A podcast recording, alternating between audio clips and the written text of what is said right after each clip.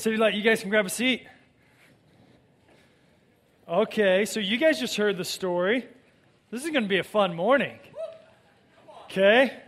There's a lot that just happened in that story, and we get to track through it together, church. Uh, my name's Doug. I'm one of the pastors for our church. I'm so excited to get into Genesis 2 18 through 25. This morning, we're going to look at the first ever love story, the first ever wedding. And I, I've been married for about nearly 11 years, and I still remember our wedding day. Okay, it was incredible. Whitney, my wife, um, she and I chose to not see each other until that moment when the doors open and she walks down the aisle. And our wedding was in the evening, so I had to wait all day long for that moment. So in the morning, I like read my Bible and some books, and that was like good, but not good enough, you know? And then all afternoon and early evening, I got to hang out with my groomsmen. And my brother was one of my groomsmen. He's a kind of a joker. So we were just laughing our heads off. It was great. It was fun. But like it wasn't good enough. It wasn't her, you know? I was waiting for Whitney. I wanted to see her.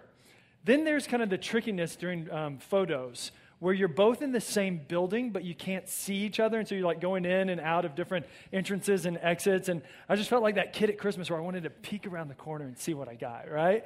But I couldn't. I, I held back. I just waited a little bit. Finally, the time for the wedding came. And me and my groomsmen and my pastor, we come, we walk up, and we kind of take our spots on the stage, and we're ready. Here we go. And then all these ladies parade through, Whitney's bridesmaids. And like they're they're pretty, you know, like they're nice.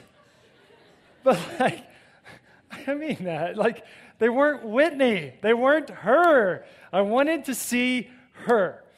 Then finally they get their spot on the stage and the doors in the back close and the music changes and my heart's just like thumping, it's racing.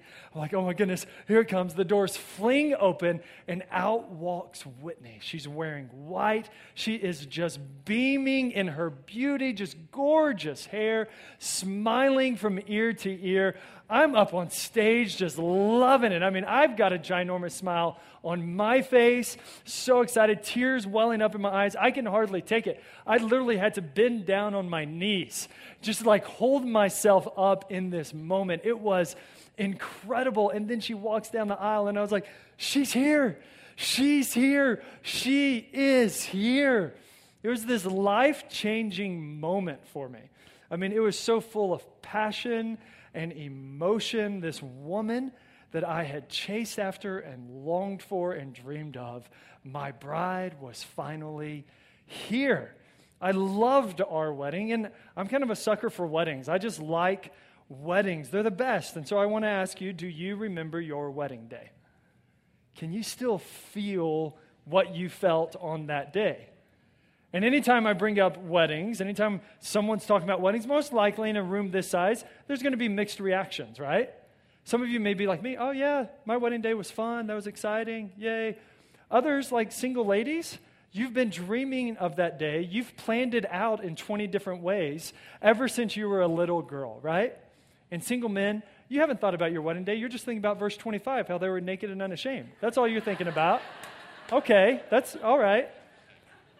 We all have different responses when we talk about weddings. Some of you, when you think about your wedding day, it can even bring up like pain and sadness because, like, that day was great, but then the marriage hasn't been so great. Or it may remind you of when you lost that spouse to death or maybe to divorce, often worse.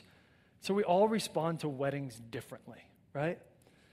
And this morning, we're going to look at the first ever wedding a wedding that God was involved in. And this, this story of the first wedding is really the story of when God created woman.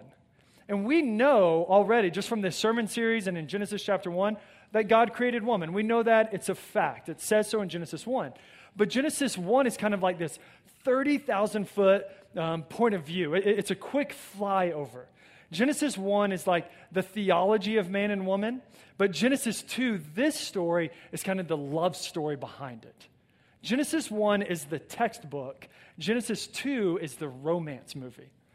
Genesis 1 is the husband telling the story while he's watching the game, okay? Genesis 2 is the wife telling the story while she's out with her girls on a girls' night out, okay? That's the difference. And we're going to get into Genesis 2 this morning. And can I just remind you, this story matters. It's an important story. It, it shapes the way we relate with culture, it shapes how we interact with society around us. And if we'll listen in and kind of give our hearts to it, I think this very story can change our relationships. It can change our hopes. It can change what we believe and how we connect with one another. Whether you're single or married, dating or engaged, this story can change you and influence you just by its sheer beauty and raw power. So let's pick up the story. Genesis 2, verse 18 is where we'll start. By this point in the story, we know that God has made a man. He created man. This is a dude, a guy. And God gave this man life, a place, and a purpose. And so most men would think, sweet, I'm alive. I've got a sweet bachelor pad. I've got a decent job. What else could a man possibly need, right? Well, great question. Let's see how God answers that question. Let's see what he says in Genesis 2, verse 18. Then the Lord God said, It is not good that the man should be alone. Not good, which that's surprising because all throughout Genesis 1 and 2 thus far, all we've heard from God is God saw that it was good. So God creates um, light, and it was good. God creates plants, and it was good. Animals, and it was good. Every day of creation, every step of creation, we hear, and God saw that it was good. Now, all of a sudden, God's seeing a man alone, and he's going, hmm, not good. That is not good. And if you're a man, that can be kind of hard to hear, right? I mean, us men, we have a tendency to kind of think that we're awesome, you know? Uh, we can get really self sufficient, think that we're better on our own, that we don't really need any help. No, I'm not going to stop and ask for directions. Are you crazy? Right? But God says, hmm, we're wrong, men. He says we're wrong. It's not good that we should be alone. I mean, I used to think I was awesome. When I was single, when I was single, I thought that I was a lot like Jesus. I did. I thought I was like kind and patient. I thought I was like good and sacrificial. And then I got married and I was wrong, okay? I was really wrong. I had so many weaknesses, so much lack, so much just jacked upness. I, the problem was I just didn't know. I didn't see it, which is another problem. A gazillion blind spots in my life. I thought I was awesome, but I wasn't. And so, men, just hear God's words this morning. It's not good that you would be alone. We aren't awesome in and of ourselves. God is saying, hey, you were created for more than aloneness, you were created for a companionship. And that can also be really affirming to us, whether you're man, woman, single, or married, just to hear God say it's not good that a man should be alone.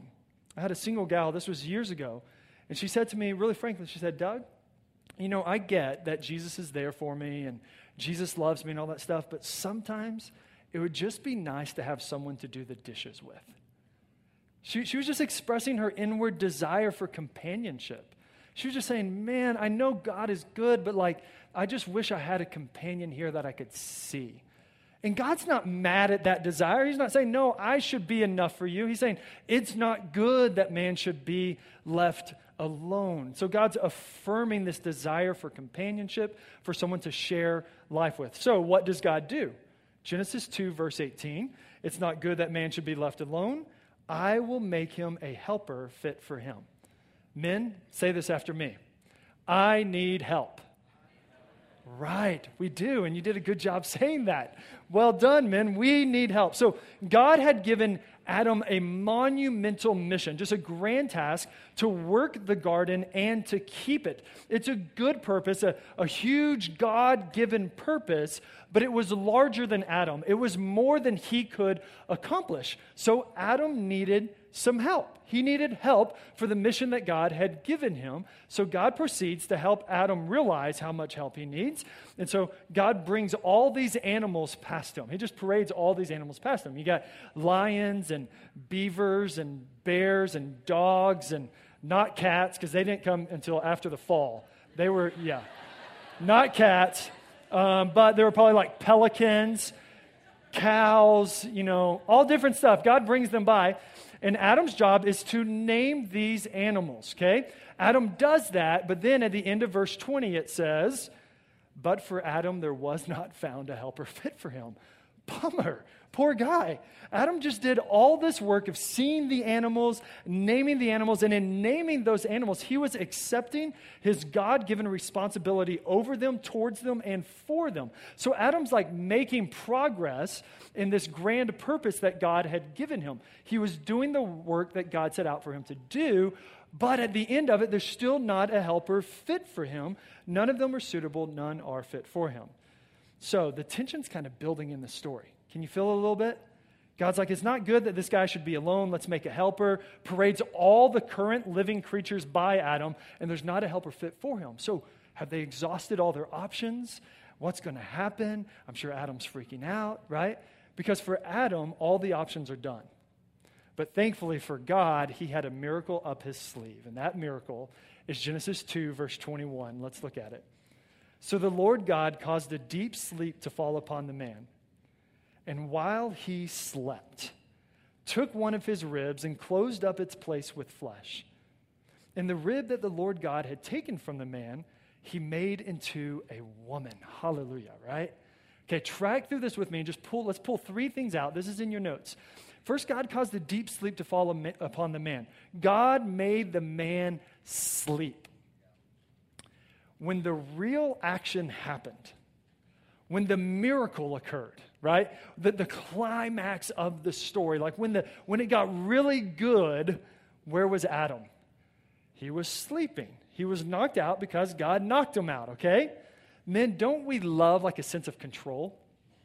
Don't we love a sense of accomplishment and achievement?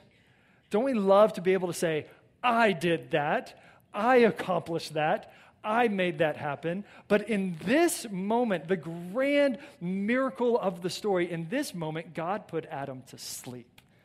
It's like he was saying to Adam, You know, well done, son, naming all those animals. But you take a nap and let me work my magic now. You did good, you fulfilled your task, but now let me do my work. He puts the man to sleep. Then, after that, God took his rib it's the first ever surgery, right? We marvel at modern medicine, but God's been doing good surgery from the very beginning. God takes one of Adam's ribs from his side. Basic truth, right? She didn't come from his head to be over him. She didn't come from his feet to be under him. She came from his side so that she might be near to him, intimate with him, beside him, equal in value and dignity and worth. God takes one of his ribs. Then, after that, God makes a woman. God made woman. Now, this is going to sound really elementary and redundant, but who made the woman? God did. God made the woman. God personally handcrafted this woman. He built the woman. He took the time and the energy to imagine her and to plan her and to measure her out and to make her. He crafted her brain, her emotions, her body, her taste, and her appetite so that every woman ever enjoys chocolate. God did all of this stuff. God valued how she felt, how she experienced life, how she processed relationships. God designed women with unique strengths and with unique weaknesses. God was active in the creation of woman, He wasn't passive. God was involved in the development of woman. He wasn't checked out. God worked a masterpiece with women, not a leftover, not his second thought. God makes woman. And so let me just apply this. Men, God made women, and He cares deeply about them. Deeply. So the question is, men, do you? Do you? How are you relating to the women around you? Fathers, how are you relating to your daughters? Are you relating to them with intricate care and intimate concern like God does here? Husbands, how are you relating to your wife? Are you imagining who she is and how wonderful she is? Are you planning and preparing for her growth and beauty and development and wisdom? Are you excited about her gifts? Husbands, how are you relating to your wife? And single men, how are you relating to single women? Are you treating them with the utmost care, honesty, absolute purity, full integrity? Listen, men, God made women and He cares deeply about them. They are not second class. They are not subpar. They are not junior varsity. They are not leftovers or afterthoughts. God made women. They're not to be played with, toyed with, lusted after. They're not to be rejected, suppressed, or ignored, or neglected, or kept at arm's length. God made women. And listen, God is God. He could have made woman any way that He chose, but He chose intentionally to create woman personally, intimately, handcrafted. God cares about women. God made woman. And women, can you just hear the flip side of all of that?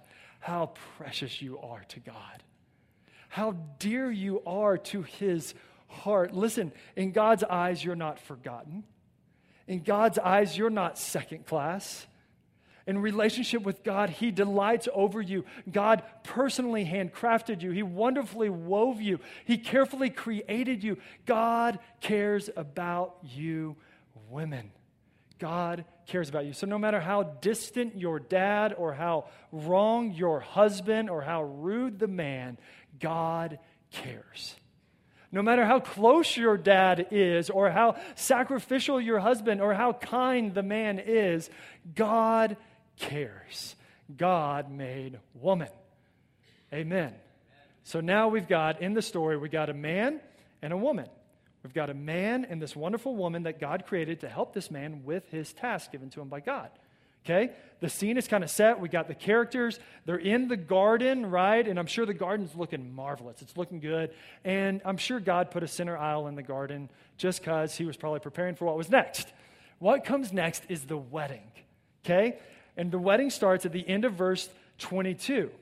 Genesis 2, verse 22 simply says, God brought her to the man. God was the first daddy to escort his daughter down the aisle.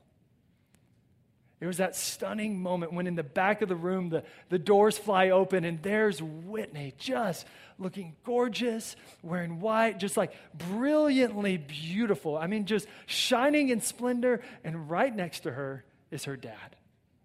She didn't come alone. She came under the care, the protection, and the concern of her dad. He brought her to me. And I hope he was thinking happy thoughts about me. That would have been nice. He brought her to me. I just, I love these moments in weddings, right? When the dad or the stepdad or the grandpa or the, the brother or the, the pastor, whomever it is, they get to escort this cherished bride down the aisle. They bring her to him. And that's exactly what God did at the first wedding with the first woman. He brought her to the man. Now, what was Adam's response? How did Adam respond? Did he like write it down in his catalog of species? Mm, let's go with woman. That'll work. Right? Did he like, oh, nice God, and then just like go back to the game? Did he shake her hand and wish her well? Ah, you'll do great in this world. Good job. You know? No way. No way. That, Adam flipped out, okay? It's not obvious in the text, but these are the first ever human words in the Bible, and they're a love song. They're, they are a poem. Genesis 2.23, Adam busts out in some spontaneous poetry. Then the man said, This at last finally is bone of my bones and flesh of my flesh. She shall be called woman because she was taken out of man. So Adam does his job, okay? He names her, which is him accepting his God given responsibility towards, for, and over her. So he does his job, but he does it with just exploding enthusiasm. He's singing a song, he's bursting with bravery, he's jumping for joy. Yes, Finally, at last, this is bone of my bones and flesh of my flesh. She's not some distant species or strange, weird animal. Like she's from me and she's of me. Oh, wow, yes, she's going to be called woman because she was taken out of man. Yes, that's how Adam responded. Okay, he responded with joy and passion and emotion. In all the weddings that I've done, there is nothing worse than a bored groom. Right? You've been to a wedding like that, I guess. Nothing worse than a bored. I mean, she can spill red wine on her white dress. The music can go all wrong. The pastor can mispronounce the names. But there's nothing worse than a bored groom. And there's nothing better than a glad groom. Nothing better than just a groom who is celebrating. I had weddings this summer I was doing. The groom is just like crying, tears streaming down his cheeks. He's just smiling. That's what Adam was doing. He was celebrating. He was excited. I mean, if it would have been Chris at his wedding, he would have just busted out a rap song for his girl right there. If it was Gavin, he would have like written a poem with alliteration and rhyming words and stuff like that. So Adam, he's like singing a song, speaking poetry, and doing work at the same time. It was incredible. He had never, ever been happier. Not long before, God made Adam and then breathed his life into his nostrils, and Adam woke, beholding the face of God. And now that good God had brought to him this beautiful bride. Adam was happy. Could it possibly get any better than that? Yes, it could get better. That's verse 25, men. They were both naked and unashamed. I can't elaborate because there are kids in the room, but trust me, it got better, okay? It was awesome, okay? I mean, it was incredible, over the top, thrilling, joyful, exhilarating. I mean, Adam, God, the woman, Everybody loved the wedding day. Everybody had a awesome time. It was amazing. So that is the first ever wedding. Then, after that, in verse 24, Moses, who wrote this story for us, and so God, through Moses, records a truth for all of us. This is a truth that is meant to endure time, to, to last throughout generations, through all cultures, right on up to us today. And this is the truth Genesis 2, verse 24. He says, Therefore, therefore just takes us right back into the story, right? Therefore, because of everything you just heard about the first wedding, in light of that, a man shall leave his father and his mother and hold fast to his wife, and they shall become one flesh. So, with this verse, God is saying that awesome love story wasn't just for Adam and Eve. There's elements of that story that are meant for us today. There's elements of this story that are meant to carry throughout times and cultures and generations all the way through. And so, my question is what are those elements? Do I need to name a bunch of animals before I can get married? Like, do I go to sleep and he turns my rib into Whitney? Like, what are the elements? He lines it out for us really simply in Genesis 2:24. Three timeless truths from this love story for us today. Number 1, a man leaves home. He leaves mom and dad. He becomes his own man, a grown man who no longer relies on mom to make him sandwiches for his lunch. This is a man who can do his own laundry, takes responsibility, and keeps his own job. He leaves home. So, ladies, that's the kind of man you're looking for, okay? You're looking for a guy who's faithful. I'm dead serious, okay? He's faithful, he's responsible, and he can keep a job. That's who you're looking for, okay? If he can't keep a job, he can't keep you, okay? Just leave him at the door and leave. It's okay. We'll take care of him. Number two, so first he leaves home. Number two, he holds fast to his wife he holds fast to his wife. Now, I know this is going to sound like politically charged because of our day and age, but I promise I'm just teaching Genesis 2:24. It's just the Bible. The timeless truth that is drawn from this wonderful love story is that a man marries a woman and a woman marries a man. That's not just the, the Adam and Eve story and then things changed over time and cultures. That is the timeless truth from that story. Marriage is meant for a man and a woman. And you're like, oh, but that's just oral history. You know, it probably got skewed uh, along the years. But here's the deal that's not true. But if it were true, Jesus himself quoted this verse. He endorsed it, he taught it, and he believed it. And then, even after Jesus' words coming directly out of his mouth, the Apostle Paul, when he's writing the New Testament for all churches, he quoted, endorsed, taught, and believed this truth. Genesis 2.24 is the mega theme of marriage all throughout the Bible. And it's meant to be the mega theme of marriages all throughout cultures and civilizations up until today. Marriage, according to the Bible, is between a man and a woman. That's the truth. At the same time, many of us, we, we know that, but we need to hear those words holds fast. Holds fast means that they entered into a lifelong covenant. It was a commitment that could only be separated, could only be broken apart by death itself.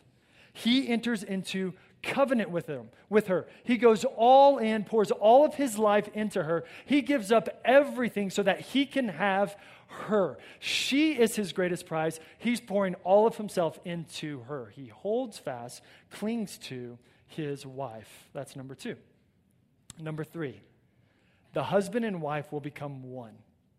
The two shall become one flesh. So you remember in the story, just as Eve was taken from Adam's side, so now Adam belongs with Eve and Eve belongs with Adam. They were one and then they became two by God's creation. And now God is in the business of making those two into one. God's delight and design for marriage isn't two people on parallel tracks who just get along. God's delight in his design for marriage is two people becoming one. He wants oneness in your marriage. What is that? Dennis Rainey answers it for us. He says it this way oneness in marriage is formed by a husband and wife who are grafting intimacy. Two different branches coming together and grafting intimacy, trust, and understanding with one another. It's a couple chiseling out a common direction, purpose, and plan. It demands a lifetime process of relying on God and forging an enduring relationship according to His design. It's more than a mere mingling of two humans, it's a tender merger, a tender union of body, soul, and spirit. So God desires, He delights in, and He designed marriage so that the two can become one. He is after oneness, not roommate living, not shacking up for the night, not dating around, not just giving it a fling, let's see if this marriage can work out, not even just for economic stability or better financial security, not even for better ministry impact. God's delight in his design for marriage is that the two might become one. They were separated, he's going, hey, pursue oneness. God wants oneness for your marriage. Why? What's the big deal about oneness? If Genesis 2.24 is the, the mega theme of Scripture when it comes to ma- marriage, why does God highlight oneness? Here's why. This eight verse love story in Genesis chapter 2 is a window into, it's like a small picture of the eternal love story between Jesus Christ and his church. We're seeing an earthly marriage, an earthly wedding, and what we're meant to see is a grand eternal relationship, pursuit, and marriage between Jesus Christ and his church. So go back to Genesis 2:24 and let's go through those three things and connect them to Jesus, okay? First, a man leaves his home. So, Jesus Christ left his home. The comforts and security of heaven. Jesus had it all. I mean, his father was wealthy beyond limit. He was the darling of heaven. Everybody loved him, adored him, wanted to be around him. He had endless prestige, and he left it all. He stepped down off his throne, he stepped down out of heaven. He left to come after his bride. He leaves home. Number two, a man holds fast to his wife, And so Jesus holds fast to his bride. Jesus enters into an eternal covenant sealed by his blood. He enters into that covenant with all who will put their faith and trust in him. It's an eternal, complete commitment. He pursued and he chased and he longed for his bride. He held fast even to the point of being willing to die for her. When I wanted to show my desire to cling to Whitney, I gave her a really expensive diamond ring.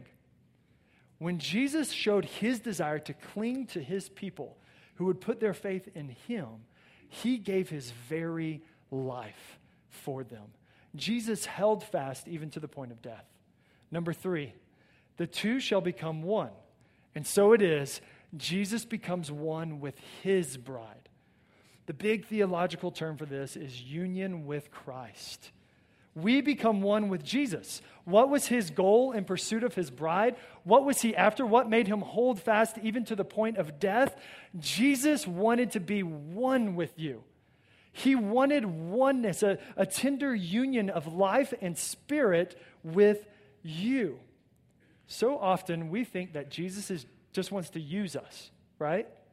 He saves us so that he can just use us to get things done in his kingdom and make the world a better place and things like that. But listen, Jesus didn't go to the cross and to his grave just so he could use you. He went to the cross and to the grave so that he could know you so that you could know him. He wants to be known by you. He wants to be intimate with you. Jesus died so that he might have relationship with you and you might know the glories of relationship with him. Jesus left his all to love you so that you might leave your all to love him. Therefore, Jesus' invitation to you this morning isn't get it together work out these marriage principles and do a better job so that I can use you more. That's not the invitation. His invitation to you is that you might know him, that he might be known by you, that you might become one with him, grafting into Jesus Christ intimacy, trust, relationship. Jesus' invitation is to relationship because, and then out of that, it might overflow into your marriage to where you delight in, you enjoy, you run after, and you celebrate one another as spouses. You graft oneness into your marriage because you have grafted oneness with Jesus Christ. That's the invitation this morning. Your marriage is a small picture of the eternal relationship between Jesus Christ and his church.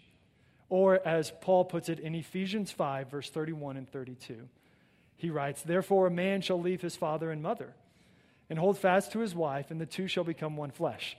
We've heard that, right? It's a direct quote of Genesis 2:24. Here's how he wraps it up. This mystery is profound. This is kind of shocking. And I am saying that it refers to Christ and his church. That's us. Let's pray, church. Oh, Father, thank you.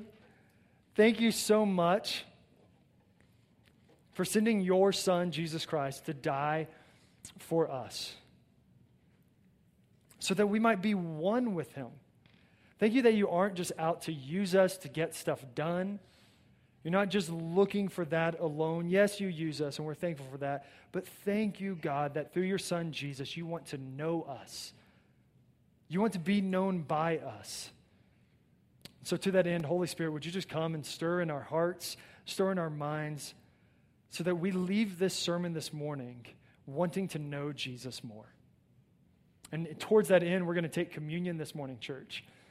And communion is a, it's a looking back, a remembering of the price that Jesus paid so that he could be one with us. It was his pursuit as a groom for his bride, and in that pursuit, he was willing to lay down his life. The, the bread reminds us of his body sacrificed for us, the juice reminds us of his blood spilled for us. Because here's the deal we weren't Eve, we weren't clean, we weren't wearing a white dress. We were dirty and sinful. We had left him behind. We had ignored him. We had turned against him. But Jesus, by grace and by mercy, he still ran after us with love, giving up his life for us. And so communion is all about coming forward and saying, Oh, Jesus, thank you for your body. Thank you for your blood. So, Father God, would you make it alive in us this morning?